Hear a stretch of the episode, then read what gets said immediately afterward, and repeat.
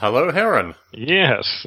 How did you know my headphones weren't plugged in? Because when I typed, I could hear the ding come back through the microphone, and if your head had been in the way, Ah, that okay. wouldn't have been the case. Yes. Okay. Yeah. Yeah. I uh, I alternate between my earbuds and my headset in, in this little USB thing I've got because when I watch a movie, I put the earbuds in, and anyway, uh, I forgot to switch back. Well, anyway, we're communicating. We've we've got a, a few topics on my end. Do you have any topics you want to kick off with? the questions that Connor Seitz Bowen put up, I thought were kind of interesting. Okay. although we've been we've covered some of that ground a number of times but the games thing interested me hmm. because i was thinking if we you know i mean we spend so much time worrying about starving to death and murdering one another mm-hmm. that if if we didn't have to work and we didn't have to murder one another we'd have a lot of free time and i would imagine games would be like a major part of uh, our lives in a reasonable world what the hell else would you do Well, that's interesting. I mean, I think there's a concept here associated with luxury time. And also, I'm always curious what percentage of the population actively, and there are so many different kinds of games now that it's kind of hard to have a discussion about games in an abstract sense. Well, yeah, you have to talk about specific. Well, basically, it's something to do with your time when you're not busy killing people or, or working to avoid starving to death. Yeah, but there are other things to do with your time in that period that. Oh yeah, there's cover- yeah, yeah, there's all rights, all sorts of other stuff Yeah. too. You're right, yeah. But games certainly, you know, so I'm thinking sports, art, all of that sort of to me goes into the same category as stuff that you do when you don't have to worry anymore. How you can when you can spend your time the way you want to.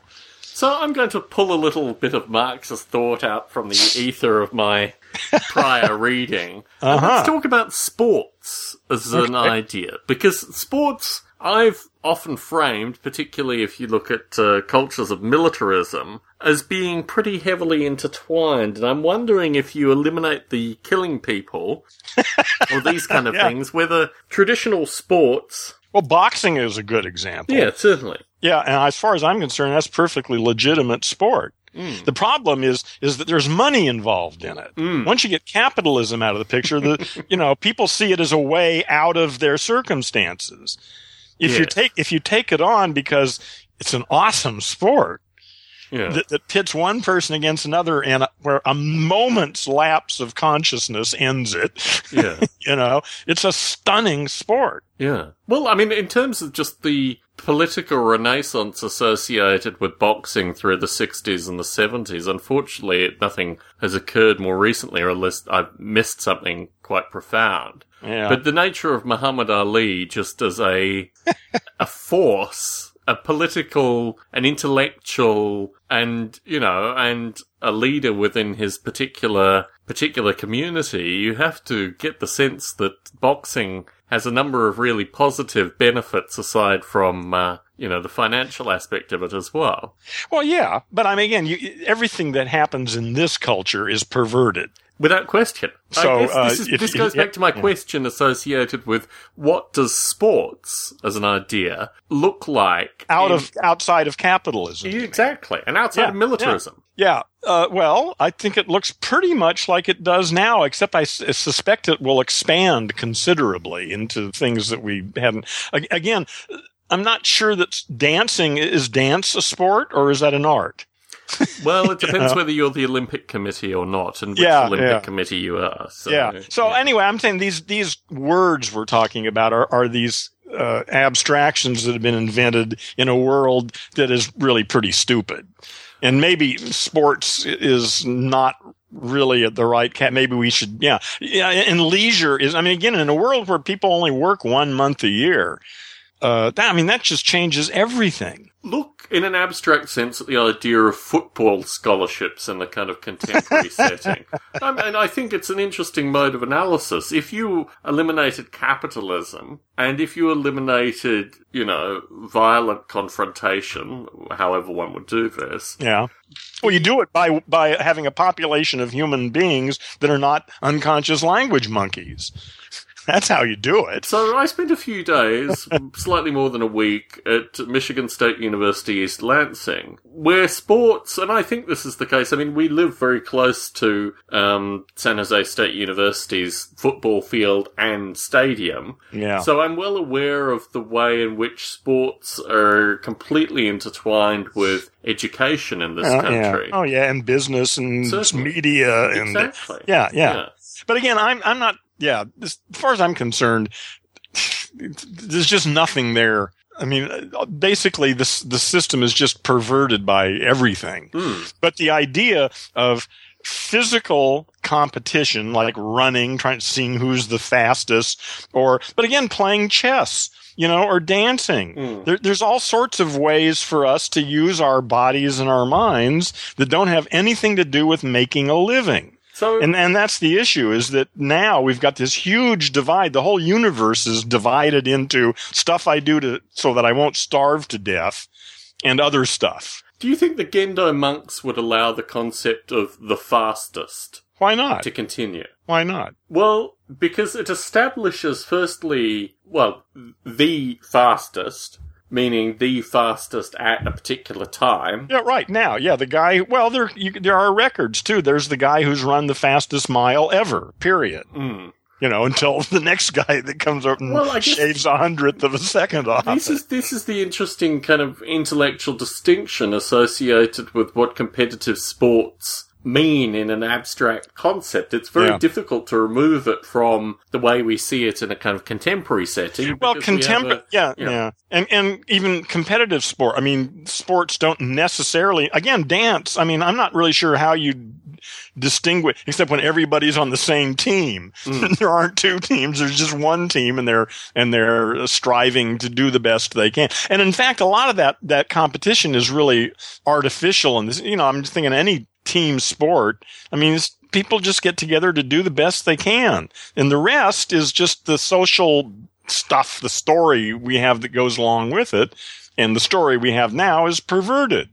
The nature of competition and the application of competition to almost every aspect of society is something that I find really very curious. And I've made this point associated with academic prizes that are Oh, awarded yeah. in Yeah. abstract ways to the best, very similar to the fastest, Yeah. except even more abstract. Well, like, yeah, yeah, go ahead. And I've used this as a strong criticism that eh, anyone who wants to have any intellectual teeth shouldn't even waste their time involving themselves in these kind of, you know, political, trying to be, you know, some objective, factual thing. In actuality, just, What if you just like running? well, that's, and you're think- really good at it. And and there are other people who really like running who are really good at it. And you want to see, you know, play together. Well, What would you do? Well, why can't you just play together? Why is there Well, a why- notion of, well, a, of well, competition that's well- implicit with this thing? Well, I'm not sure that competition is necessarily against playfulness. I, I don't see I don't see it that way. It's just you know Well, uh, let me It's- let me delve into my beautiful historic legacy of being a student in Australia. Yeah, but we're talking about now, this world. And I agree with you. In this world, the whole concept is sick and fucked up and tied in with all sorts of stupid shit. No, but I don't think that's inherent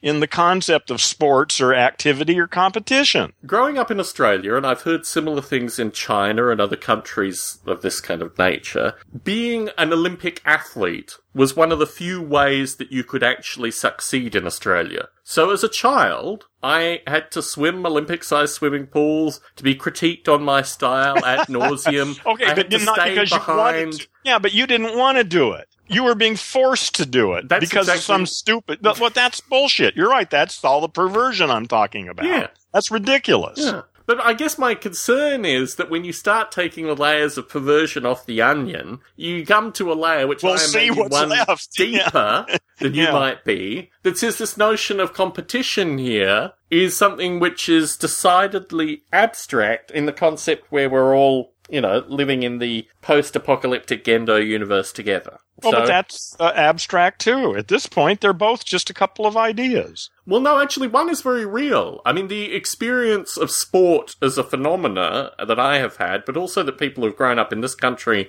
who've gone Yeah, to well, I've had it colleges too. that, yeah, Yeah, exactly. So I know. that's not particularly abstract, I would say. Well, I'm just saying, I just, you know, listen, you're welcome to your opinion about this. I, I just have a different one. I don't see anything inherently. I know a lot, I'm on the wrong side of the fence here. Most people see competition as a kind of sickness, and I, I just don't see it that way. I see it as w- one way for us to play together. But you've decided to opt out through a lot of competitions through. Oh yeah, life, I don't right? find par- yeah, I don't find competition all that interesting. Yeah. But in some areas, I mean, I certainly, you know, like the Academy Awards, that's kind of silly. I mean, the big deal is being nominated. You know, whether whether the fuck you win or not, who what what people are interested in is the recognition of their peers for having done a good job. Hmm. And I and I think that I think that is a valuable aspect of human behavior is the recognition uh, for doing a good job. Do you feel you've ever been recognised for doing a good job? Oh yeah. I mean, n- not fully, but then you know who cares? I mean, I take what I get. Yeah. I yeah, I guess that in an abstract sense is probably what you know, what distances us from actors in some quite strange way. I mean the notion Uh, of peers here is very interesting as it relates to the kind of stuff that you and I rap about. But when I'm you're not. I'm, you're, I'm a little bit lost here. Uh, I'm not sure let's where. let's reconvene. Let's reconvene on something that, that we can both talk about. Well, I yeah, I, I don't know what more I can kind of t- wrap on this topic. Yeah. uh, but yeah, I, I think well, it was just this whole few thing things. started, yeah, with uh, the idea of games, and again, the idea of games is really up for grabs. as to just what, ex- like I say, I mean, there's dancing, music, uh, art. Uh, you know, running, ping pong, uh, tiddlywinks, chess. Hmm. You know, I mean, We have the What's a ga- ability to create our own games as well. oh yeah, yeah, just yeah, walking down the street, not stepping on the cracks. Or creating detailed, you know, abstract universes that have mathematics behind them and these. Yeah, or or like say Yeah. painting. yeah, You know, drawing something with a, a a good pen. yeah. Uh, you know, again, I think maybe the con. You know, this is good because I, I'm really beginning to think. I mean, everyone's known for ages the word game is sort of meaningless. you know, when you really get down. And I think maybe we really need to get way beyond that and start talking. It's really a, a, a, a pastime, I think, and there are many ways for us to um, enjoy ourselves. Uh, with the time, with the, the time we have when we're not busy murdering one another and uh, working to survive. Certainly. And so to me, all that, I mean, art, dance, uh, football, you know, it all, it all goes in the same place. How do you abstract the notion of culture and I mean, if you have the notion of the fastest, you probably have notions of a kind of continuum of art and culture. You have high art and high culture and No, low art a- and low culture. That's no, no, no, no, no, no, thanks. I don't want to get, that's a tough one. I mean, defining art and what's, you know, Mm. I mean, I have my, ta- basically to me, this all gets back, back, back down to your story. Mhm. I happen to like, you know, uh, Shostakovich string quartets. you know, most people don't like that. You know, uh, what I what I think of music and art and all that stuff is very different than what most people think of by that, I guess. And you know, is J.S. Bach really better than M.C. Hammer? Well, I think so. you know, But you could do But- you could do MC Hammer in the style of Bach. Uh, yeah. Well, yeah, and I suppose you could do Bach in the style of MC Hammer. You could do Very one, true. some Bach cantatas. Very true. yeah. yeah. Yeah. So, you know, all these these labels that we have that we apply again, they're they, they can be useful. The problem is is people people start to forget that these labels that we make these labels up. Mm. you know, and then they start thinking that's again we project our fantasies out into as though it is some aspect of the world of objective reality, whatever that means. And instead of realizing it's just our own projections about the way we think about things. And like I say, that's why I don't see any harm in competition as long as you understand what it is. Hmm. It's interesting because I don't deny not necessarily the benefit of competition, but the fact that competition is very central to you know the pervasive cultures. Well, yeah, uh, yeah, yeah, I agree with you completely. You know, once, yes. but again, I, in my mind, this idea of a, a culture without all the perversion of this culture is really not that difficult to envision. Mm. You know, I mean, it seems it's relatively straightforward. It, it's a planet full of people who know that they're language monkeys and take that into consideration in all of their behavior. Hmm. Just like we take our bodies into consideration in all of our behavior without really thinking about it much because it's just sort of built right in now. Certainly. And I think that really we need a sort of epistemological enema or, or something when we're children.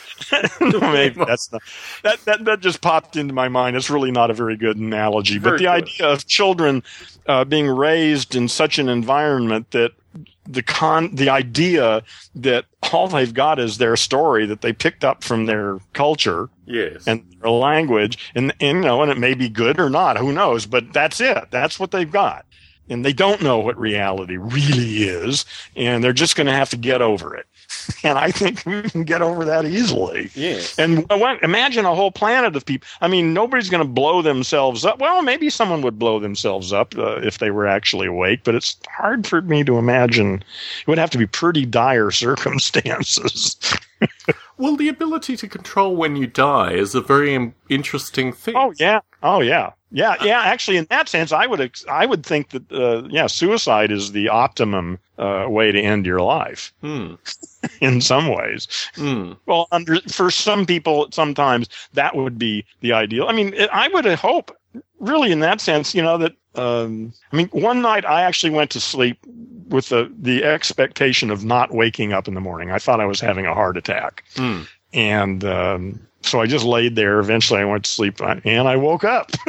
so everything was okay. Yeah. You know, but uh, I, I, kept, you know, if I was bedridden and just a burden to everybody, and someone had to come and wipe my ass for me, mm. you know, I don't want to live like that.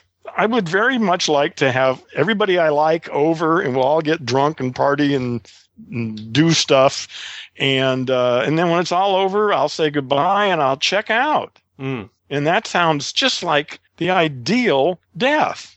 Uh, and except just keeling over in the middle of having a good time or something. Certainly, yes. Yeah, it's an interesting concept. I think the, I mean, I'm I'm getting more intimately acquainted with people that have life-threatening conditions currently. Mm, really? And yeah. I I talk to one fellow in particular occasionally, and it strikes me as an interesting because I you know, in terms of my observations, in terms of these kind of things, I can't, I mean, I, I want to give advice and I have things to say and I do occasionally make the points yeah. associated with, you know, existing. You don't have to give advice uh, in order to just share your opinion. Well, that's difficult. Okay, you're right. Sharing the opinion is really the the, the cleanest possible way of describing. But at the yeah, same I've point, my yeah, my sense is sometimes just listening is probably better in these circumstances. Yeah, well, yeah, you have to.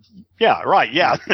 well, you don't give advice unless they ask. Yes. Yeah, you listen, yeah. and then if they're interested in what your opinion is, then you can give it. Mm. Yeah, I completely. But I, I actually just have been having a conversation with a friend that uh, in the last couple days about this, who is seriously considering it, and mm. he doesn't have any, any terminal illness or anything. He's just, you know, well, it's it's complicated. I don't want to go into detail. I'm certainly not going to say who, but but uh, he's a very intelligent, very aware guy, mm. and he just doesn't want to put up with the bullshit. Yeah. You know, he's just just fucking sick of dealing with human beings. Yeah. And um, you know, and we talked for quite a while the other night, you know, and I can't say, you know, no, no, no, no, don't kill yourself because I'm mm. thinking, you know, it's just like playing poker. If you get a shitty hand, you you cash it in. Yeah.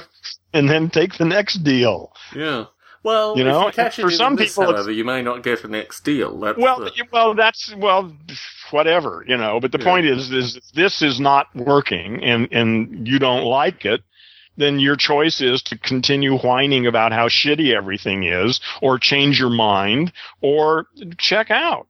And as far as I'm concerned, checking out is uh, one option, but only after you've really seriously looked at all the other ones because really, you know, you got a short time to be alive and a Mm. long time to be dead. So, The thing that strikes me about these kind of conversations is that it typically is. I mean, aside from terminal illness, which you know identifies itself very quickly. yeah, that's simple. Yeah, and that's Yeah. simple too. I mean, if it really is painful and you're Yeah. fucked up and there's no hope of it getting any better, Right. then uh, why, why wouldn't you kill yourself? You know, I mean, that makes sense.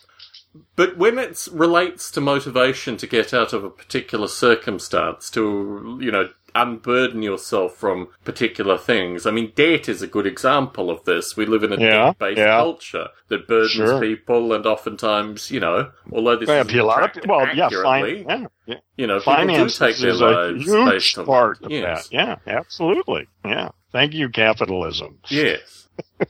No, I mean, I certainly, there's certainly a burden that is put upon our shoulders associated with existing in this present society. I mean, you've been able to walk a very neat line aside from your I, with oh, the IRS. I've been- but yes, Yeah, I've been very fortunate. I, I, I in fact, the more uh, my little prayer, thank you, Creator, for giving me my life, yeah. uh, is is becoming more and more dominant for me. I one just of your I'm greatest assets most- is your health through this. Because Yeah, if you, yeah. you know, Oh yeah, Yeah. I, yeah, I've, and energy. I've got plenty Yeah. of energy, and I'm healthy. You know, I mean, I got aches and pains, and I can't walk more than hundred yards, but things like that.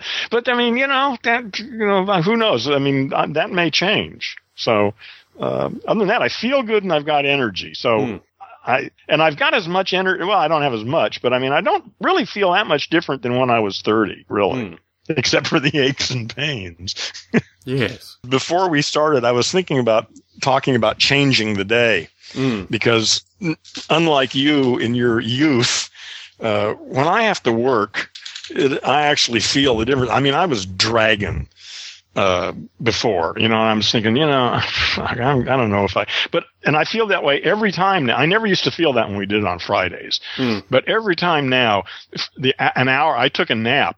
Or I was trying to take a nap, but I, but I, uh, I, I couldn't. Yes. But uh, but at any point is, is as soon as we start talking, all of that goes away. Yes. You know, and it, it reminds me of the story of Pablo Casals, you know, the cellist, you know, who was in his 80s and 90s, I mean, still playing. Of course, he was awful cellist, I think. But but the point is, he could hardly walk. You know, he was just bent up with arthritis and all sorts of shit. But apparently, when he sat down and played the cello, he was like a 20 year old Mm. uh, his body just responded, you know, and then he'd get up and hobble over to the table and, and you know, so yeah, it, it's amazing. Yeah, I, I was I was really uh really fading an hour ago. very interesting, very interesting. So as as noted in our last recording, and I saw an update associated with your bowl of salad uh, through the week as well. I am Yeah, I am- get more responses to that than my art. So what do you go? What, yeah. you, what can you say? exactly. Go with the salad every time, Harry. Go with the salad. No, we are now. Well, I may make a picture of the salad. Maybe maybe that's what I'll start taking pictures Yeah. of salad. Maybe I can sell fractal salad. That's what you Yeah, need to go with. Definitely, definitely. So yes, my spiritual advisor and I are now on the paleo diet, and um, Uh-huh. it's interesting actually. The first thing I n- noticed was my perception of time elongated, which is very strange. I've done the Atkins diet previously, uh, and that is a very strange in terms of body reprogramming. But this diet has got a particular thing associated with like visual perception, which I'm finding very curious. I'm probably slightly Hmm. more acute than most to these kind of things. The other Yeah. thing that I've noticed is that my dream space has changed dramatically.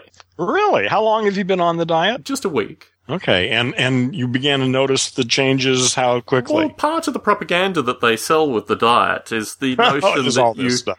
is the notion that your dreams will improve Oh, and you will get better sleep based on the diet. Oh, okay. And I think the thing that I didn't realize was the lucidity. I mean, I've always thought I've had relatively lucid dreams, but the dreams that I've been having more recently, an almost instantaneous lucidity. Well, let me. Uh, uh, what specifically is the diet I mean, basically, So- it's nuts and fruits and stuff that, You- that people in the Paleolithic would eat. Exactly. So you have you eliminate um, All processed food. all processed yeah, food. yeah. You eliminate carbohydrates, which you would get through processed food anyway. Well, you no, but- eliminate well- wheat. well, if uh, you can eat an apple, can't you? yes, you can eat an apple. Well, okay, so, So you're not un- eliminating carbs. No, unlike unlike Atkins, you are not eliminating carbs, which is what's very interesting. You're just looking for uh, You're you know, eating natural food the way our ancestors 50,000 years ago ate. certainly, Yeah. certainly. And you're allowed things like particular. What about kinds- meat? Yeah, no, meat is everything basically. Yeah, okay, so you can eat as much meat as you Yeah, but um, you're allowed particular kinds of canned tuna that doesn't have any soy additives, so I've ordered some Yeah. of those. But it's yeah, it's salads. It's Well, you're allowed is full of shit. You can do anything you want. within you know. the diet if you're willing Well, to. well, explore well, the no, well, diet it's your diet. You're the one who who is the uh, authority in this Certainly. matter. You can pick and choose or use the whole thing. You can Yes. any way you want. Yeah. Yeah. Well, we are, for the first for the first few weeks anyway. We're interested in seeing You follow the it effects of strictly. Yeah. Exactly. Yeah. Interesting. But yeah, the cognitive effects was something that I. I mean, the, experience of Atkins is that you go through a couple of days of kind of aches and pains, which apparently is your kidneys and various other things kind of switching over to the new metabolizing. But with this diet, it seems to be less extreme. We did have an initial day of kind of aches and pains, but I think that's just the carbohydrate addiction being, you know, dealt with and your body actually changing the way you're processing um, sugars to fats and these kind of things. Yeah. Yeah. But no, I- I, I did Atkins for a while, Yeah. uh, but I couldn't stick with that. Well, the first time I tried Atkins, I actually hallucinated initially, which was more associated with the quality of, of meat and other products that I could get my hands on in the UK. It was actually quite difficult to do that. But here, here I've done Atkins once quite solidly, and I did it for about four months. And yeah, it was interesting to see that you could actually survive on food that I previously would have thought I never could have survived. Well, we need Soylent Purple, you know, or mm. something. And we need, yeah, people chow. yeah. That's what I want. But at work, it just means that I eat more of the salads and I throw aside any, you know, bread rolls, corn, or anything Yeah. like that that will Yeah. come through. Yeah. Um, and yeah, it's, it's been an easy, um, it's been an easy first week. We'll certainly stick Yeah. with it. Um, Well, the diet I'm on is really simple. I can live with this for the rest of my life easily. You know, it's just, uh, I mean, it's boring as hell, but, uh, you know, it works. I mean, I'm going to have to add more to it eventually because, I mean, I continue to lose weight and, I mean, it's only like a pound a month now or something. You know, it's, it's slowly going down. At some point, I'm going to have to add something else to the diet. So, well, your I- consumption of oh, ice cream, seasonal ice cream, might fluctuate. It surely.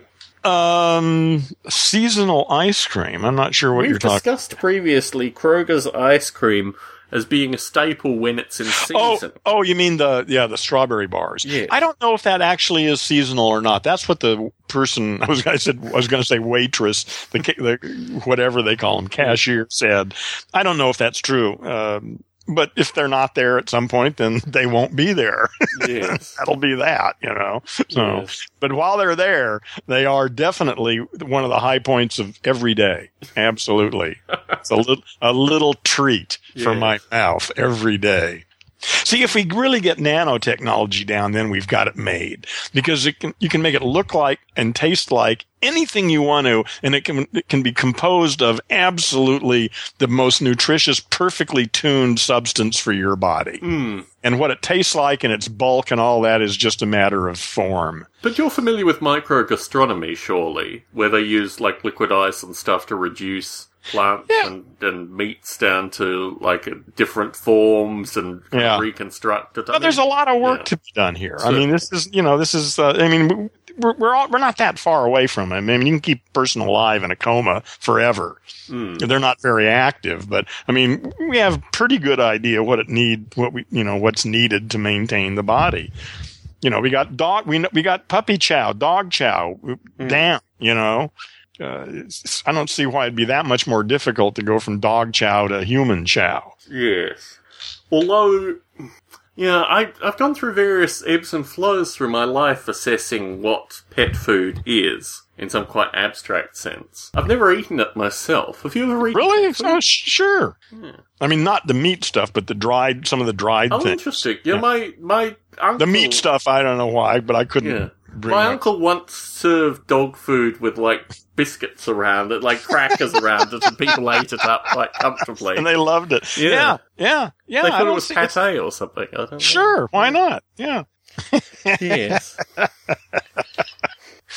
Maybe I'm not. Yeah, I'm, I probably wouldn't be the one to be fooled in these circumstances. But you know, pate on some level has various kind of uh, you know. Well, if it's pate, yeah, yeah. Well, yeah. If it's pate, what the fuck are you going to do with pate, man? It's paste. It's been pulverized, whatever the hell it used to be. Yes. It, it ain't anymore. Yes. That's what I would call highly processed food. Although that's simple processing. A Paleolithic pate Mm-hmm. would be just fine. Yeah, certainly, certainly, certainly.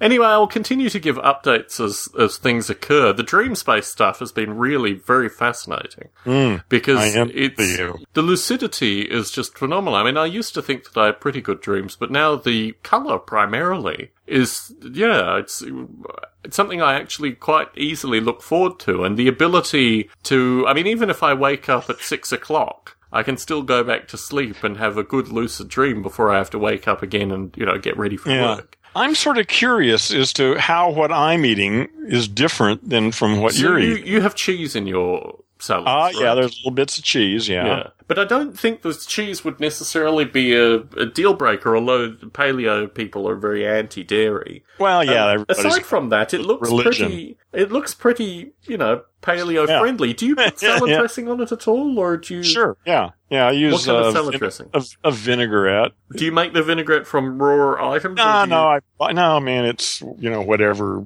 wishbone. Okay.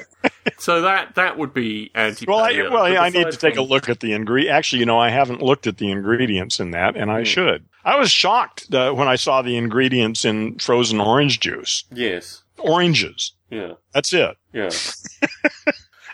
That got me st- hooked on drinking orange juice.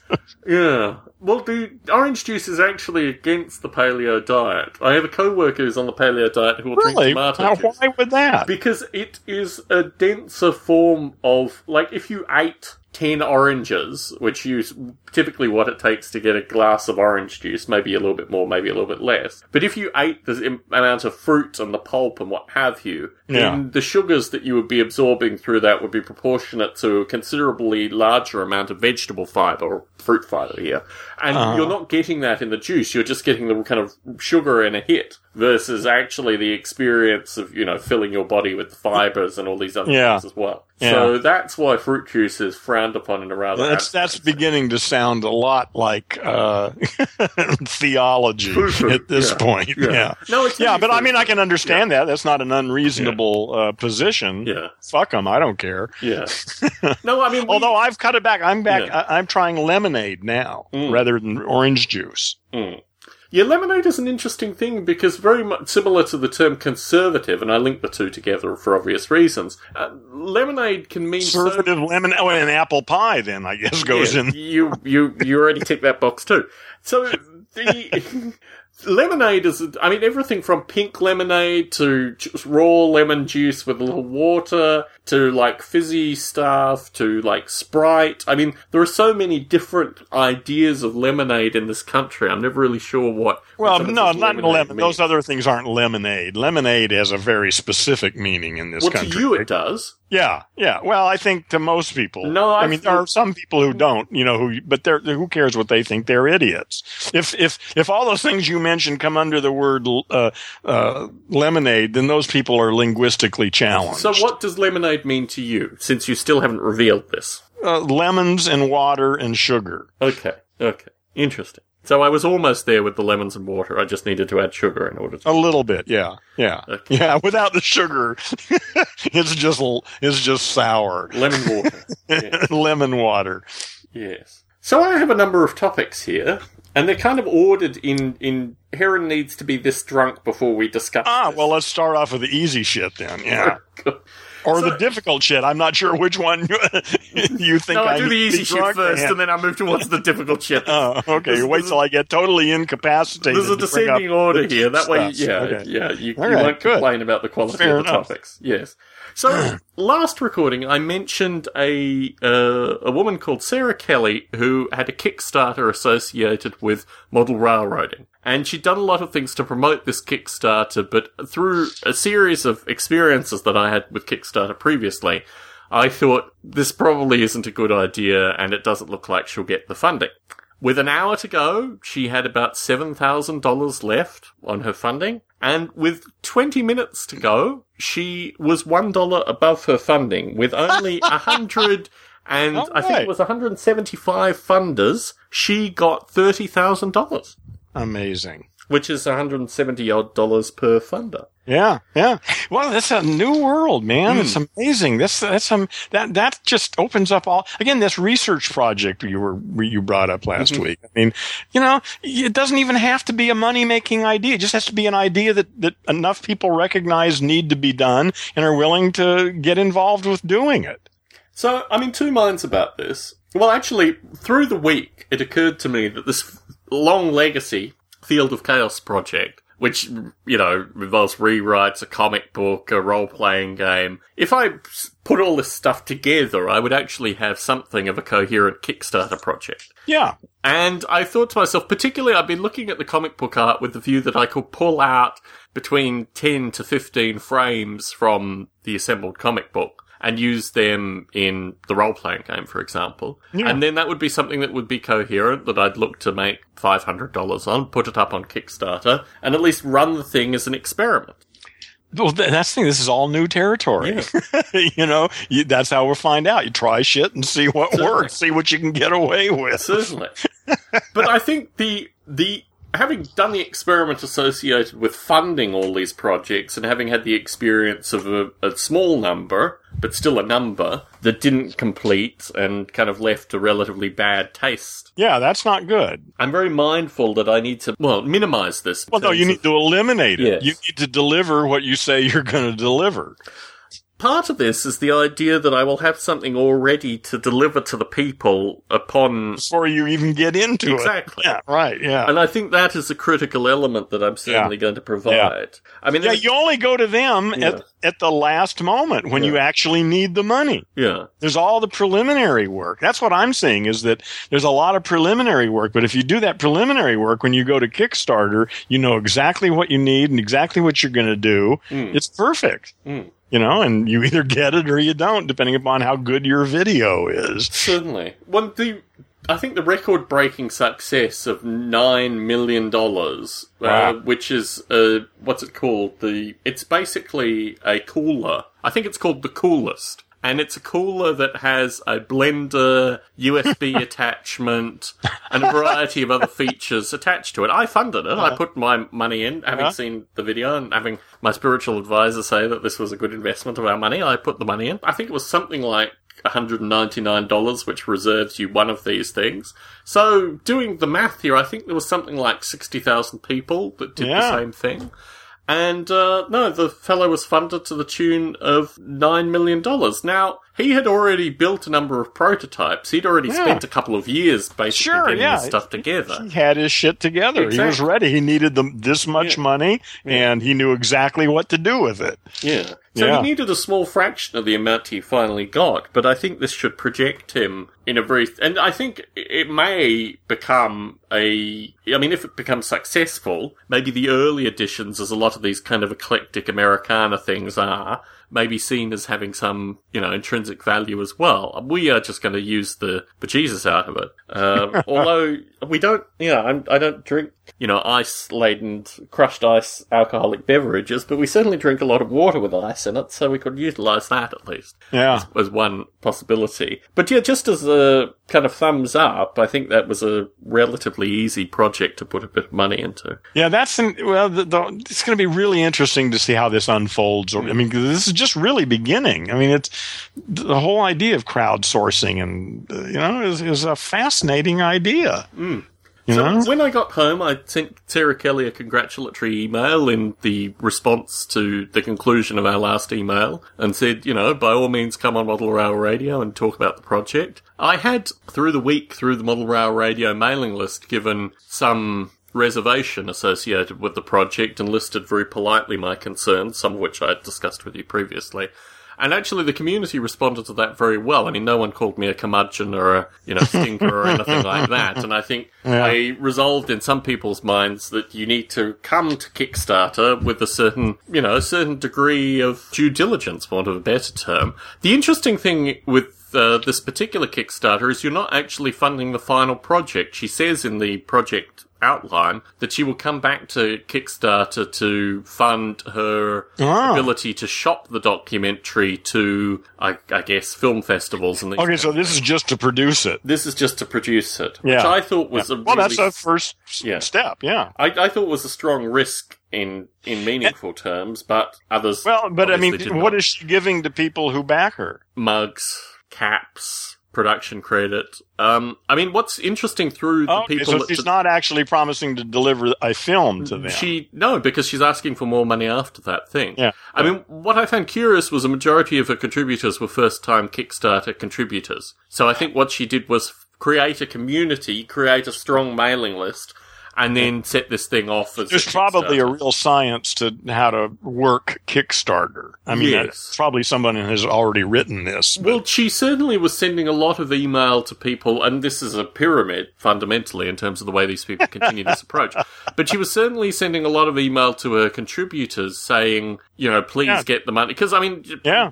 24 hours ago, she had less than half what she was asking for. She was able to raise roughly $15,000 in 24 hours. yeah, yeah. Which shows, and mainly from the people who'd already contributed. I mean, her contribution numbers. Well, she's obviously 100 got some people then who Yes. who like her work. Yeah, and have know, disposable think- income. Yeah, Yeah. yeah, Yeah. yeah. So, yeah, the build up to these kind of things I think is very interesting because that's certainly something that I haven't really done in a meaningful You know what's a barrier for me in my thinking Mhm. is that the idea of disposable income has never been part of my life. Mm. I've never had, I've only in the last three or four years Mm. had disposable income. Yes. And so in my mind, when I think of other people and the way they make decisions, I, I think they're like me, of course, you know, which means I, I never bought anything that I didn't actually really need to survive. Yes. And, uh, and I realize, of course, that not all the world lives like that.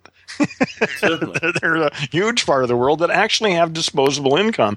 And, uh, there's no reason I shouldn't be getting some of that. you know, but like I say, in my world, I mean, I'm just now beginning to understand how my own thinking has been limiting my ability to market myself or putting ideas in the world.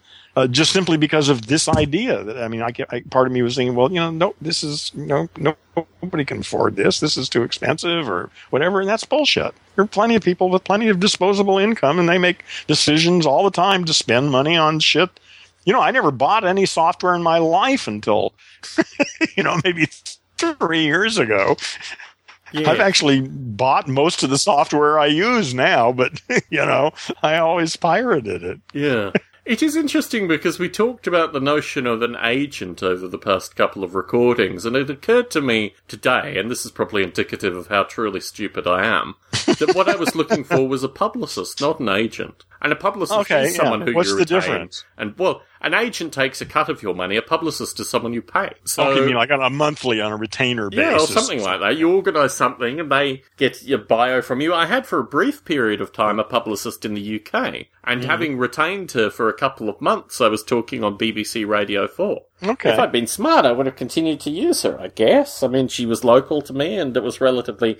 I met her for coffee, I paid her a few hundred pounds, and next thing I knew, I was on BBC Radio. I think I there was some article through that period of time as well. I mean, she. Hmm. Yeah, no, that's right. Both the well, you need we, you uh, need a representative. Is Yeah. what you need. Whether it's an agent, you know, there may be times when an agent is appropriate or a publicist, whatever. But you Hmm. need you need a representative to, to help you get your shit out there. Certainly. You know, I certainly do. yes. Yeah, and the budget of these kind of things is, um, you know, as, as someone who is a married man has to obviously be discussed and vetted. But I think once that has been established, it would certainly change perhaps some of the things that we are doing. So it's something I'm pondering, and I don't know whether, you know, I have all these projects that are kind of at different levels and at different simmering points. Mm, yeah. But, um, you know, I think having come to that epiphany, that idiot's epiphany sometime today, I realized that, okay, this is, this is the framework that one needs to be uh, moving in accordingly. But I think having had just the experience of being a funder on Kickstarter, a lot of the mathematics, a lot of background understanding is from that perspective as opposed to someone who actually wants to create something through Kickstarter. Well, it's good to get both sides of that. Without yes. yes. yes. And I think getting a publicist through this period may be very useful in terms of tuning a Kickstarter approach as well. Could be. Yeah. So watch this space for more, folks. Through the week, I debated whether or not to cover this topic. You may not know this. I've kind of alluded to it through the Stone Ape Facebook group. But we have a few listeners who uh, who actively work at the fruit factory, here being Apple Computer, who listen to Stone Ape. Huh. And it's a very curious thing because they came from Model Rail Radio to Yeah, Stone Ape. really? Here, here they land, and in fact, I get I get impassioned emails associated with the you know what we do on Stone Ape and how it's superior. Listen, to you Model guys, Rail quit, Radio. quit writing to Tom and post it your shit to the Stone Ape page. Thank you. Or befriend you and email you directly, Heron. Well, if that's what they want to talk about, yeah, but uh, it'd be better, I think, to put it up on the page. Yeah, If that's what you're responding to, yeah, instead of just to Tom. yeah, because after all, Tom. Well, unless they just want to talk to you, in, which case, never Well, mind. I think what the emails have been primarily around the kind of compare and contrast to Tom on Stone Ape versus Tom on Model Rail Radio. Like they want more of the Stone Ape Tom on Model Rail Radio. Mm. I don't know whether the Model Rail Radio listening Yeah, public are ready. For yeah, the they may not. Yeah, yeah, that may which is the point work. that I made back. Yeah, yeah, yeah. Well, it might, maybe not. You might tweak it a little bit, just sort of insert a few things and just see what the response is. You know? Well, that's how we got so many Model Rail Radio listeners over here in the first place, Aaron. So be warned. Anyway, the topic that I was kind of hesitant of covering was associated with these celebrity photos. and I thought the thing through this that strikes me, and I was wondering if anyone in my good company would actually raise this topic through the week. It was talked about periodically at work. Yeah. But Tracy Portillo and and one other new listener whose name escapes me did post about this. Uh huh. And I thought it does merit some discussion because my perspective on this, well, there are Well, I many couldn't levels. find the goddamn pictures. oh, they were so easy to find, well, Karen. I, I, you know, I couldn't find them. I must be a complete fucking idiot. So, in the early news articles, they mentioned this 4chan.org site. yeah. And I found out about this whole thing in the afternoon, and there was a link which I clicked, and it went to 4chan.org. And I got to see all the bodily fluids spread Oh, over their yeah. faces. and Well, I didn't kind of see stuff. that. Yeah. Okay. Oh, well, damn. Okay. So I must really be bad. I, I don't understand it. You know, usually I find what I want, you know, but, uh, I mean, I did, I did look and, um, couldn't find them. just go to 4chan. That's the site that originally hosted them. It was just in the initial news articles. I'm like, I don't Yeah. normally, I mean, the last time I went to 4chan was about four years ago, maybe even six years ago, when a fellow whose podcast I was editing was image manipulated and became viral on 4chan. And he had a series of images of, he was a particularly bizarre looking fellow. I mean, that was part of his shtick. But he was, anyway, his image was spread out over, you know, 50,000 Photoshop Yeah. versions of it, which I thought was quite curious at the time. But a couple of things struck me about this, these photos, and unfortunately, I, when I considered doing this as a topic, I went back and tried to memorize the name of at least three of the celebrities so I could actually talk about. The one that interests me in particular, and now of course my mind goes completely blank. Her first name is Kate, and my the second name is got Upton. You're very good, Harry. Kate Upton Well, I was looking for those pictures. Other than that, I've never heard of her Well, before. my, my spiritual advisor uh, noted Kate Upton about a year ago, and she had come across my spiritual advisor's radar because she had some movie or movie. She had a, a five minute clip of herself gyrating in a very small bikini, which apparently had gone viral. This woman is actually quite interesting. I did a back bit of background research because I didn't want to bore the Stone Ape listenership. She is the great granddaughter of the Whirlpool creator. She is independently wealthy. Her uncle is a Republican senator. And she has made a career over not showing her nipples. I mean, this is this woman's claim to fame. Well, that's good for her. You know? And it's very curious because now. Only in America could you make a living not showing your nipple. I haven't shown my nipples to anybody. You could have made a career out of this, Harold. but you- Damn.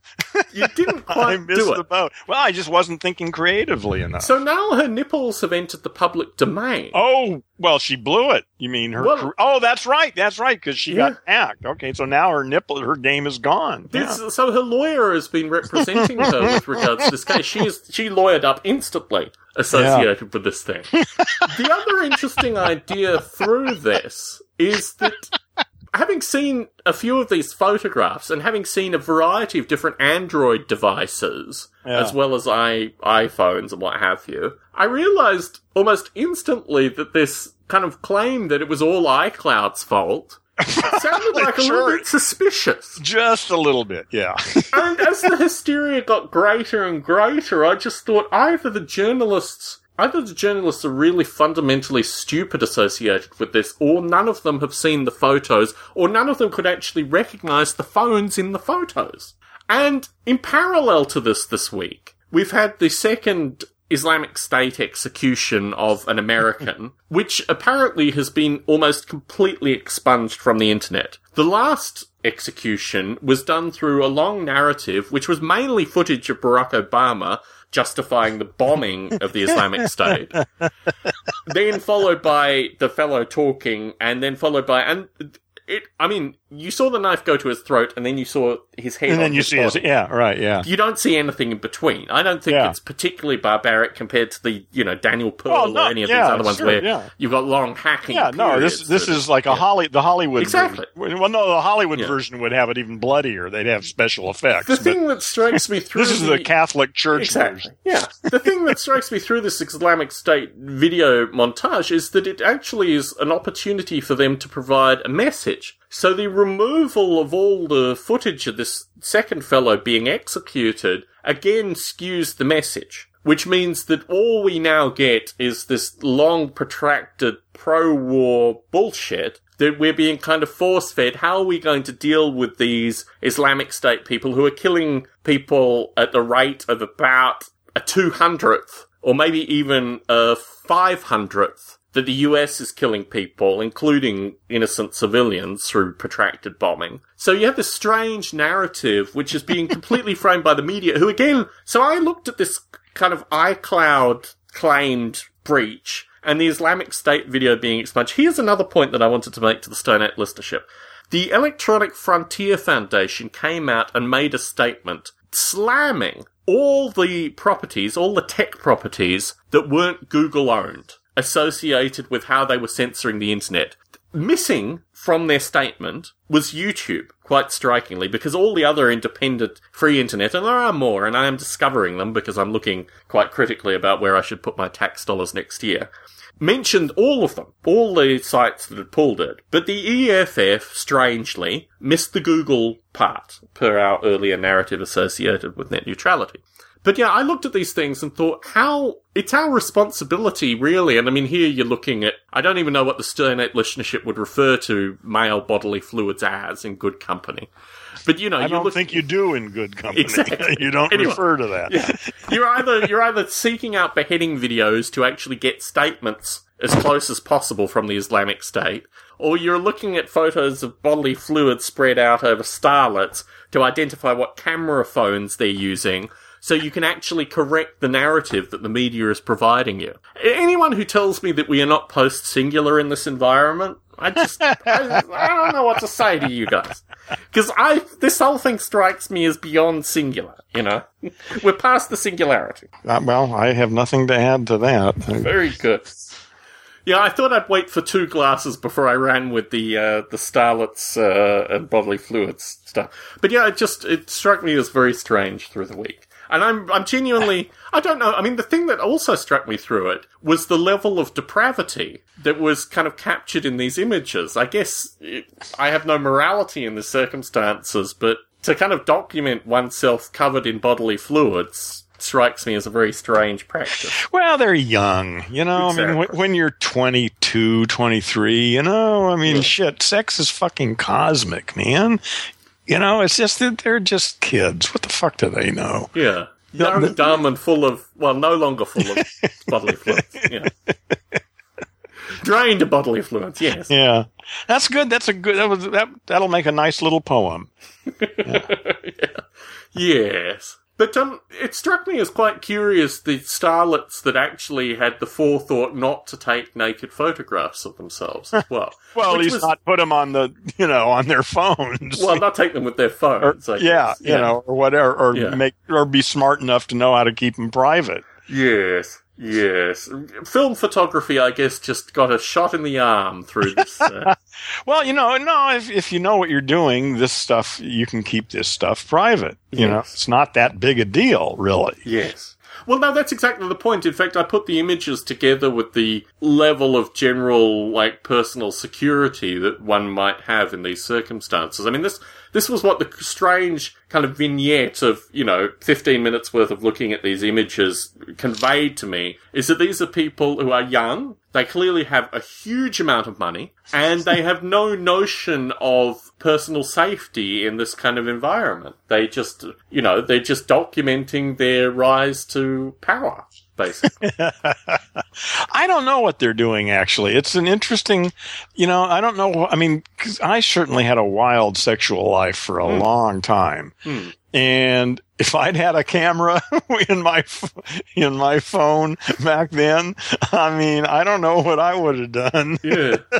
No, I watched an interesting documentary through the week made by Roman Polanski associated with a. It's called The Weekend of a Champion, I think. And it's Roman Polanski following around uh, Jackie Stewart, who was a Formula One racer. You see, I can Right. remember this guy's name. I just can't remember Kate, whatever her name is. Um, Yeah, so, Upton. Upton, yeah.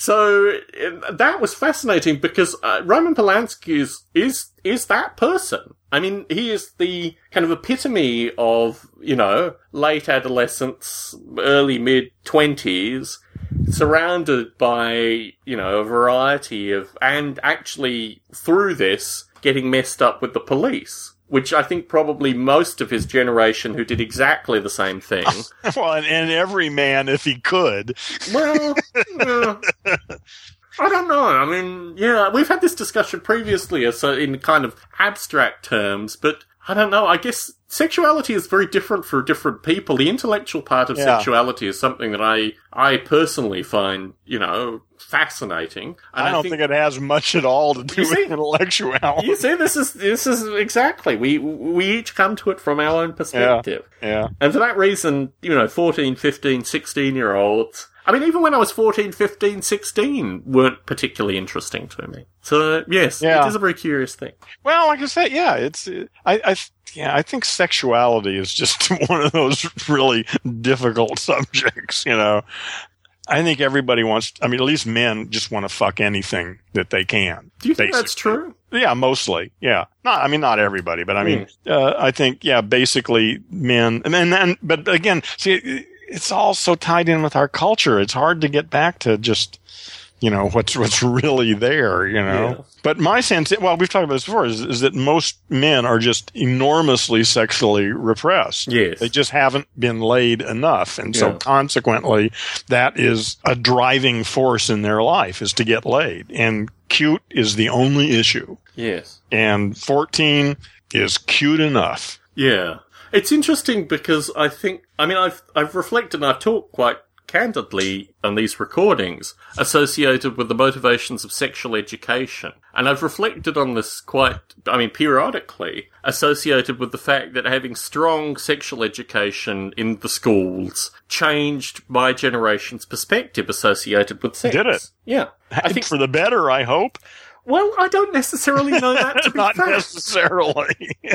When finally, yeah. in this country, I, I was able to meet families who had children that had died of AIDS, which I didn't have access to in Australia, my immediate reaction was actually to become quite angry that these were, I mean, although it was terrible situations and circumstances, every intimate point of contact or even leading up to intimacy was so heavily prefaced with the fact that this is going to kill you that yeah, it, I think changed the sexual. And when I look at yeah, associated, yeah, AIDS really did Yeah. change everything. but when I look associated with people having children, all my peers that have children, aside from a very small number, had them in later, you know, in their mid to late thirties. yeah, None of them had them in their, you know, early twenties. It's a continuation, I think, of a very curious set of programming. Now, I had additional, you know, nonsense. We've talked periodically associated with the fellow who stalked me and his pedophile groomer, who, ironically, and now I can say this, I think, I think I can say this, looked like Robin Williams. So, I, yeah, the whole death of Robin Williams was a strange thing in my own psychology as well. But yeah, so I mean, I think sexuality is is prefaced by so many different things. Ultimately, the football jock and the perception of sexuality through the football jock is a very curious thing as well. I I agree with you. Probably, if you were to find a percentage of the population that was both undersexed and wanted to be oversexed, that culture is because it's part of a you know an ongoing kind of social justification. That's why cheerleaders are there. You know, it's all laid out in a kind of pre-tribal fashion. But uh, having having spent time around these kind of people at uh, at uh, Michigan State University and having had them you know run their mopeds into me and laugh and you know, shout out the window as they drove past me as I was walking to the post office and all these kind of curious things, which was a vignette over just a week's worth of time there. I realized that, um, yeah, these people are, you, when you talk about language monkeys, I think the phylumation of language monkey and the deeper understanding of the many different sub-phylums within language monkeys Oh, yeah, probably, yeah, yeah. Well, we're all language monkeys. Yeah. I mean, all of us. You know, the question, one of the big issues is whether or not you're aware of that, Yeah. or whether you believe everything you hear. You're, yeah, again, whether you're under the spell of the language machine or not. I mean, that's the fundamental issue as far as I can see. That's the difference between the world we've got now and a reasonable world. Is a planet full of people who understand that the voice in their head is not who they are. It's just their language machine. Relatively simple stuff. I often wonder of our conversations what actually affects you through our conversations. It is quite curious because, I mean, listeners will find this as well. That there are some topics where I can raise it with you every week and it comes afresh every week. Like you've Yeah. never heard of this previously. And then there are other topics that immediately get you. And the thing that struck That me immediately what? that immediately resonate with you that you refer Oh. to the week following or two weeks following or 3 Uh-huh. weeks following. Yeah. And the notion of cold calling through a Kickstarter and actually gaining an, a, a broader surveying, a better understanding, and really challenging some of your assumptions ultimately through this process, I would hope. Oh, it's an awesome idea. Yeah. I mean, really, because all I've got is just my my best guesses from what limited experience I've had. Yeah. You know, which is okay. You know, Yeah. but it's enough for me. Yeah. But uh, yeah, I, I think it's an awesome idea, Yeah. and I think it's it, it's not it, it's so cheap to do that it might be the kind of Kickstarter you could do where you're not giving anybody anything except the access to the information. You know, because it needs to be done. Yeah, the problem with that is that you, when you have a single, I mean, I've seen some single tier Kickstarters, i.e. 10 bucks, you know. Yeah. You don't have the ability, as, um, you know, Sarah Kelly was able to show in the past 24 hours, to actually build within your existing community. Oh well, why not? Well, no, that's doing pre. That's work that needs to be done before you even start the Kickstarter. Well what just, well, if you have an only a 10 buck donation position, Yeah, then people that donate the 10 bucks initially, what's their incentive to come back and donate a little bit more? uh, because they think the project is important and uh, needs to be done, and they're interested in finding out what the answers are. Oh, okay. So they're, they're basically giving you a tip rather than giving you an increase in, in Well, it's not about making money; it's about doing something that needs to be done. Mm. And I, the question is, how, are there any people out there who want to play that game? So I would put to your friend who is contemplating suicide that if they have an interest in talking to you and working on on your ideas, or at least are sympathetic to your ideas, that they could potentially assist you associated with. Well, that's what I that's what I've said is that basically we need him, and that he's Yeah. just precisely the kind of person who shouldn't check out because Exactly. the fact that it's painful, well, tough shit. Yeah. You know, you, the stuff you have to do, you don't want to do, well, tough shit. Yeah, exactly. You know, we need you. Yeah. don't don't check Yeah, out. because you know one less means something on something. Yeah, yeah. yeah, yeah. No, I. And- and- but that's my story. You know, obviously he's Well, got a different I. I'm very sympathetic to this project as well. In fact, I'd love to see you create a Kickstarter, and you know, because I think ultimately it would also bring people to your particular, you know. Well, actually, I'm thinking uh, Kickstarter may be the way to get the the speaking and listening here uh, ESL skills thing Hmm. going too, because uh, it, that's not that expensive. I mean, Mm. that that's a relatively cheap thing to do in the past, and just as a money making thing, that's just fucking huge. So, um, you know, again, th- those this Kickstarter stuff that you've been talking about is is still floating around in my head.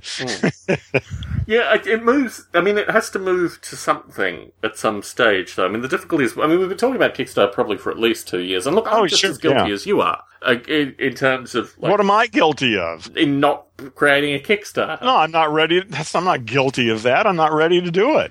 Well, good. I, I will take my guilt, and you will say you're not ready. That's Yeah, equal and fair, I guess. yeah. But um, no, I mean, my perspective has always been that I've wanted to have a project that has been near enough to completion to motivate it. In the case of the comic book, you know, it writes Yeah. itself. In the case of the other writing and these kind of things, you know, I've, I guess I've just lost momentum in some capacity, or I've had other projects that have kind of continued to motivate me. well, that's the thing is I've got a number of projects going on. You know, Yeah. at least three or four, and you know, sometimes one of them moves to the foreground, and and another one moves to the background, and it may stay there for years, yeah. but it's still there. yeah. You know, the keyboard thing Yeah, is still there. You know, that's a possible keyboard uh, Kickstarter thing too. Yeah. So not in my notes, but actually motivated by this discussion, particularly talking about the comic book. I can't recall when it was. It might have been Sunday. I think it probably was Sunday. Could have been Monday. I realised that I encoded the last Stone Ape recording at a higher bitrate accidentally. I'd recorded some audio and sent it to a fellow uh, at a high bitrate. And because my process is relatively automated associated with putting out the podcasts, I had accidentally put up a 160k per second version of Stone Ape, which What do you usually send it uh, up 64. Oh, great. So that's significantly. Yeah, it was different, significantly larger. And- so yeah. I thought, oh well, I've got to, I've got to, you know, downscale it and put it up Yeah. and fix this thing. So I, How, how notice is there a noticeable difference? in terms of quality, Yeah. uh, I think it's, yeah, I mean, it's certainly noticeable, but the problem is it's not quality that anyone would really appreciate. Yeah, right. Yeah, it's just wasting. Yeah, it's, it's kind of, you know, for stereophiles only. Yeah, yeah. I got it. Yeah. Yeah, that's what I my sense is too. is This this is cheap doing. Right. Yeah, cheap Don't and nasty. yeah, yeah. Well, it gets they need to be able to understand it easily. And that's it. Anything beyond that is nice, you know, but not necessary. So through this process, I put the audio on the Internet Archive, all the Stone Apes, all Model Rail Radio, everything I do in audio form is on the Internet Archive. I had to log into the Internet Archive, and when I logged into the Internet Archive, it took a little bit longer than usual. And then when I went to access the Stone Ape audio, a little embedded dialogue came up and said that uh, the Field of Chaos comic, which has been in the archive for a few months now, well, since uh, Marie and Justin got married, was in violation of the Internet Archive's copyright. and when I then moved through all the audio, all five point something, 5.53 gigabytes of audio had been removed. And I thought, well, shit. I don't know if I have a backup of all of this. I had a backup on an old hard drive and I lost the power supply to that and I better go and look for that. And in the process, I realized that I could still at least access some part of the Internet Archive and quickly downloaded everything I could grab. Yeah. And for about an hour there, I thought, well, what's this whole Stone Ape Yeah. thing doing worth? I mean, you know, I make relatively provocative statements, particularly associated with the US government, and occasionally call out the president and those kind of things. And, you know, it would be relatively easy for someone just to flag something on the Internet Archive Oh, saying, yeah. he violated copyright putting his own comic book online, and, you know, the whole thing just goes to, to pot. So I've rescued all of the audio, and it's in a form now where, if need be, I could move it to a a, a different host other than the Internet Archive. It's not quite like model rail radio in terms of raw bandwidth usage, but it would certainly be considerable, and it'd cost me a bit of money. But you know that aside. Yeah. Anyway, um, I came back to it about an hour later, and it looked like it was just a glitch. But I'm going to actually remove the Field of Chaos comics. I'm going to put this audio out and give people a bit of time to go back through the archive and download it if they so feel passionately involved. But it will probably disappear by the time the next Stone Ape recording Well, why take it down? Why not just leave it there and put it up somewhere else? Well, yeah, I, I think all of the above. Um, I'm going to use some of the artwork for the Kickstarter as well, and I kind of figure these things can become, you know, uh, the best possible bet would if it ended up on Pirate Bay or something like that. I mean, basically, if people want to move this into last. infamy, yeah, you know, nuclear holocaust aside, the Pirate Bay will maintain this data forevermore. But it did make me wonder, and I mean, Bob Mottram uh, made an important point that basically this kind of stuff happens all the time. And it's one of the easiest ways to actually uh, stop people from communicating. I mean, per the discussion associated with IS and what have you, if um, the providers uh, take down your content, you've got to create your own providers through that kind of problem. yeah. But it made me think quite strongly associated with what's the Stone Ape thing worth in the concept of kind of broader communication. And certainly, you know, I, I think it's worth something. I thought actually about re or Yeah, see, I'm not a- sure the asking the question of what it's worth actually is the right question. Well, worth It's- here does not mean a Yeah. financial worth. Yeah, no, I know. Yeah, its no, it's important. Value. Yeah, yeah, right. It's just if if it's something we're doing and think there's some value and we're putting it into the world and we want it to stay there. Yeah. You know, whatever happens to it will happen to it, but it should be there. Mm. Everything should be there. Yes. Yeah, but the ability, I guess, if in in particular, if you know, political perspectives are distinct from uh, you know w- what's going on in Washington D.C. I mean, all this kind of nonsense can easily get your stuff scrubbed. And I just Really? wanted to reassure the listeners that I'm certainly very mindful of this from this experience, and will work diligently to make sure that this audio is maintained somewhere independent of uh, you know many as um, as many of these possible takedowns as possible. But Bob Mottram does make a very valid point that ultimately, you know, when you start dabbling in particularly eclectic ideas, you are engaging in some form of information warfare, and you need to be ready. Yeah, I think there's no way around that. The uh, yeah, the the caterpillar has got a very strong immune system, Mm. Yeah. and we need to be aware of that. But anyway, I wanted to Although it's about- falling down, though, that's the beauty is that really it can't stop it. It's you know, I mean, it can't. It can't. It's over. You know, I mean, yeah, they can create some problems here and there, but I don't see any hope for the caterpillar anymore. Mm.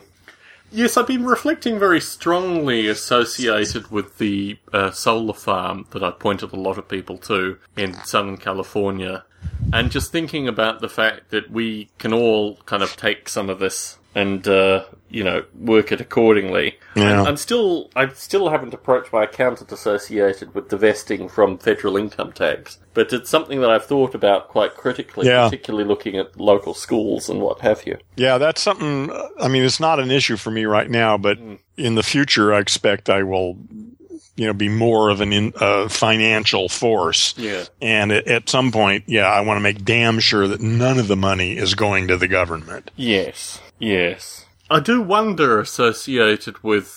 I don't know, we talked about this last recording uh, with my friend in rural. You love the word rural. I also use the term larrikinism. Do you familiar with the What- term what's- larrikinism? Larrikinism? Larrikinism, it turns out, is actually an Australian term. It means, uh, well, I used it in terms of hippie larrikinism. It means kind of boisterousness, almost, uh, you know, against the existing society, but also perhaps slightly jovial and humorously, very much in the, in the kind of, uh, what is it? Larrikinism? Yes. Larrikinism. Okay, I just want to make sure. Yeah, okay. Never heard that one. Or larrikin is the, is the root term, but it turns out that it's, a, Larrikin is what? is the root term. Let Well, I know, find- but I mean, I've never, that's an actual word, Let me find the actual definition here, Heron, because I've given you a series of kind of idiomatic, uh, idiomatic. How do you spell it? L A R R I K I N.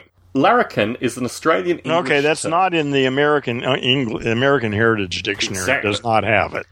Larrikin is an Australian English term which in the 19th and early 20th century meant a lout, a hooligan, a young urban rough hooligan, uh, meanings which are obsolescent. In the late 20th Larrikin. century, Okay. late Uh, 20th century, adjective or noun? noun. Lar- he's a larrikin. He's a larrikin. Okay. Uh, mostly a mischievous young person or an uncultured, rowdy, but good-hearted person. And this is a word that arose in Australia in the 1960s, No, no, 70s, the early 80s. in the um, 19th century. The term Oh, larrikin oh, was time. reported in an English dialect dictionary in 1905, Oh, okay. referring to a mischievous or frolicsome youth. The word lappican from Scottish Gaelic lambash is the Cremant fisherfolk dialect meaning of scoundrel. Uh, Is Okay. unlikely to be uh, cognate. When I used the term hippie larrikinism last recording, I thought, ah, that's a term that probably isn't used in uh, in American English. Anywhere, yeah, need to re- except in Aus. Well, is this a term that's still being Oh, used yeah. in Australia? Yeah, well, Oh. although, I, although I don't speak for terms that are currently. When I went back to Australia, I was stunned by the vast quantity of American English that had been absorbed into Australian Ah, culture. When I used to since you were say hey or hi, people used to correct me and say, that's American, say hello. And when I went back there, I was told hey and hi were perfectly acceptable Australian terms dated back to the 1960s. No. When Yeah. I was there up until 1999, there was all this additional stuff. Guy, for example. Yeah. You know, all these kind of things that had been drummed out of the culture, was too American. Go back there and everyone's speaking like a Yank. Yeah. Yeah. Yeah. You know? Yeah. We're taking over. Yeah. and it's funny actually because the, the anti-American sentiment, I mean, one of the reasons that my spiritual advisor and I are currently on uh, the paleo diet is because uh, if you have a bit of flesh on your features, you very, and my stepmother, who is American, commented as soon as we entered her uh, her um, penthouse suite how we looked like Yanks, you know, which in coding Yeah. means you have a little flesh on Y- your yeah, face. you're fat. Yeah.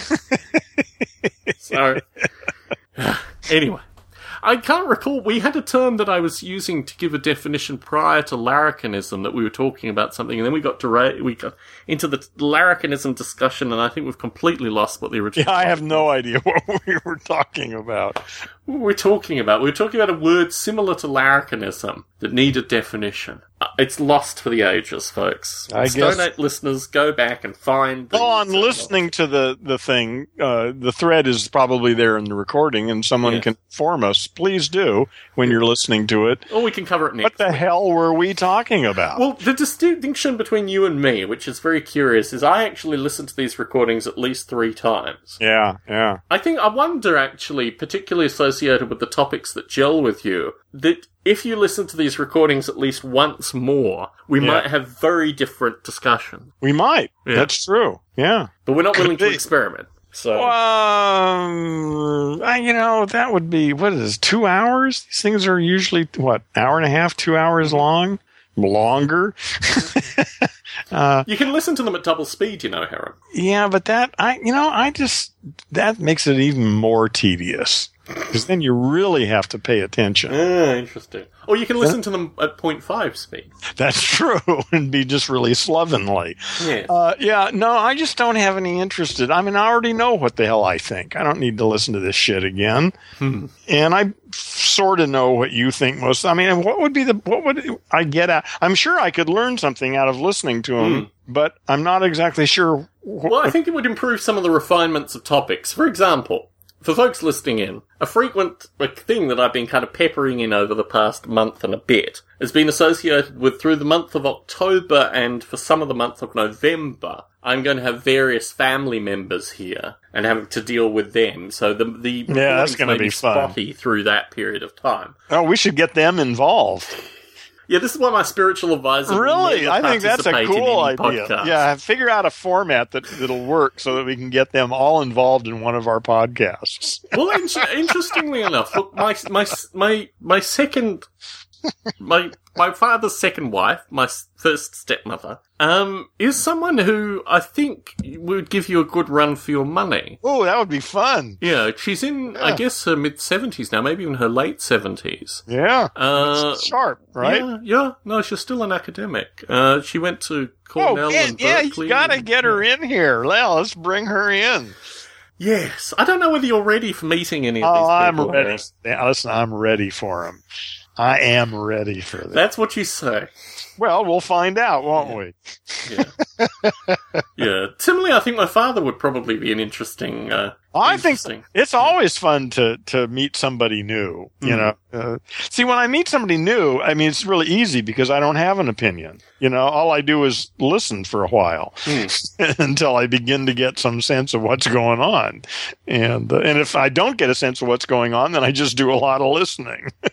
Yes. Yeah. Well, I'll I'll put it. I'm, I'm not sure whether anyone would be gay, yeah, well, if it happens, it'll happen. If not, it's not. It's okay.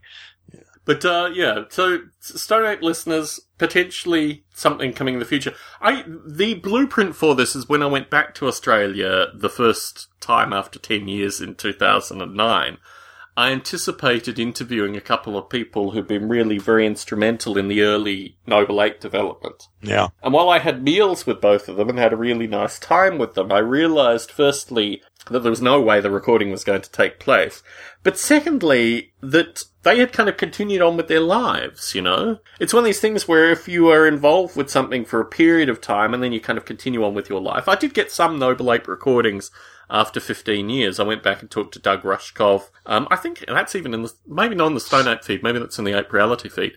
Uh, another fellow who'd been one of the early kind of philosophy folk who'd been relatively instrumental in some of the Noble Ape development. Funnily enough, actually, the physicist that works at Netflix now uh, was also relatively instrumental. He, he wrote some of the early physics for Noble Ape too. So, you know, I do maintain these people, but Noble Ape for them is just a fleeting minute in, you know, an otherwise something, yeah. normal life. And Yeah. uh, for me, it's this thing which is completely removed from their experiences. And, yeah, Yeah. I, I think... Well, it's your baby. yeah, in the terms of recording people for things that they're not particularly, you know, lucid associated with their memories. Um, I mean, certainly for one of my friends, we spent a, we walked for, uh, probably two and a half, three miles. Uh, and had a reasonable chat associated with, you know, how I got from Australia to being back in Australia after 10 years and what had gone on in the interim. Some of that related to Noble Ape. Actually, we then met up with a group of my high school friends where almost as performance art, he started asking me questions associated with Noble Ape. But, um, yeah, it is interesting when you come to record people, their expectations and, you know, what you know, the fact that a majority of the population will not enter a recording lightly. I think you've you've self-selected a very Yeah. interesting language monkey. Well, here, sure. Yeah. your, uh, yeah. Yeah. Anyone who's willing to be interviewed and recorded is um, out of the ordinary. Yes. Well, actually, you know, well, I guess that's okay. Because I look at, you know, again, all of my, I mean, really going back to the Skype cast Mhm. All the people I talked to, you Mhm. know, and they knew they were being recorded, but I w- I really missed that. That was really the best Yeah. is talking to people just cold, you know, just Yeah. people I never knew, you know, and knew nothing and who weren't specialists in anything, Mhm. but were, you know, it, there, I don't know if we can ever get that kind of thing back again, but Well, you can try it over the telephones, Heron. You can try the cold yeah, calling. yeah, yeah. That yeah, that's uh, that's that's a really fascinating idea. Yeah. That really is. I don't know just how it would how that would work, but but Yeah. it's a neat idea. Yeah, my spiritual advisor periodically points out that when podcast listeners meet me, they appreciate, and she finds it quite difficult because most of the time she has to fill in the conversation gaps. But really, this whole phenomena is very curious because I think left to my own devices, and you may be similar, I would be a kind of classic textbook introvert. It's only through Yeah. kind Well, it of- depends on how much wine I've had. but it's only through these kind of crazy ventures. And I went back and listened to an audio recording that I did when I was 19. I was interviewed on the local radio. This was before Noble Ape, associated with being someone from the local cyber community, whatever that means. That was soon after the John Draper Crunch um, visit. Uh, and I was almost completely incoherent, and it makes me realize actually that I've learnt a lot associated with my ability to communicate, and really, Yeah. if Yeah. you even listen to the uh, BBC Radio 4 interview, it's only been in the past four, five years that I've upped my game associated with what we do here. Well, I feel pretty much the same about my own work. Is Yeah. that uh, I mean the ideas have been okay with me for quite some time, but I feel really only in the last couple of years have been able to articulate it uh, at all. you know, and it's still a long way from where it needs to be. Yes. Yes. Well, I mean, you talked about your um, sabbatical in these terms. this was actually associated with kind of re resetting almost. Yeah, it's your, beginning uh, to look like there's going to be a year three too. when do you embrace the fact that it's just the way it is, as opposed to being something? Well, no, because my sense is that something is coming together, but it's just it's on its own schedule. There's just not doesn't appear to be much I can do to speed it up. yeah. You know, Yeah, but my sense is there is some progress that this is headed towards something, and um, you know, and and I don't really know exactly where it's headed, but but I'm on the train, and we'll see where it goes. Yes. yes. So I'm out of topics, Heron. Is there anything that you wanted to, to float, to throw out there? Well, the idea we're just talking about is something that I've been considering recently. This is why I've I've really decided to focus on my physical health uh, for the past year or so, and and need to get that because my sense is that I don't know I, I don't know really what I'm doing, and I don't know how long it's going to take to do it. Hmm. And I'm thinking it may take another 20 years because what I, I mean, I actually, in a sense, I do know what it is I'm headed for. And what I'm looking for actually is a simple paragraph or maybe longer. I don't know, a statement, something that people can read or hear that will actually enlighten them. And It's just that simple. I mean, for so long, the, uh, the mind or intellect has been considered uh, something anathema to awakening. And of course, it can easily be that. But I keep thinking that if it's done properly, if it's done right, it's the shortcut. Hmm. And I'm, I'm hoping to write that paragraph. And it may take me another 20 years to do that. I don't know how long it's going to take, but I know, I, I know I'm zeroing in on, well, my, sense is that's the story that I've got going right now is that that's what I'm shooting for that it, to, to a, a sentence, a paragraph, a, a short written statement that if somebody understands really, uh, actually totally reprograms their language machine in an instant. Well, the voice in your head is not you. That's pretty good. I mean, That's that's, pre- that's the gold standard currently. It- That's the best I've been able to come up with so Yeah. far. It's it's not. It probably is going to need to be. Well, I don't know what it's going. to That's the thing is, I just don't know. I don't know what what it's going to take.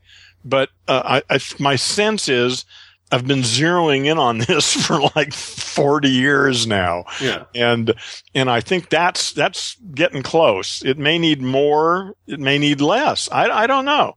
And of course, the world is changing. That's the thing is that people are far more sophisticated than now than they were 20 or 30 years ago. Hmm. You know, what it took 30 years ago, uh, well, it was almost impossible 30 years ago. It's not that difficult now. So, uh, and as people continue to change and as the world continues to change over the next decade or two, um, probably this this is going to change too.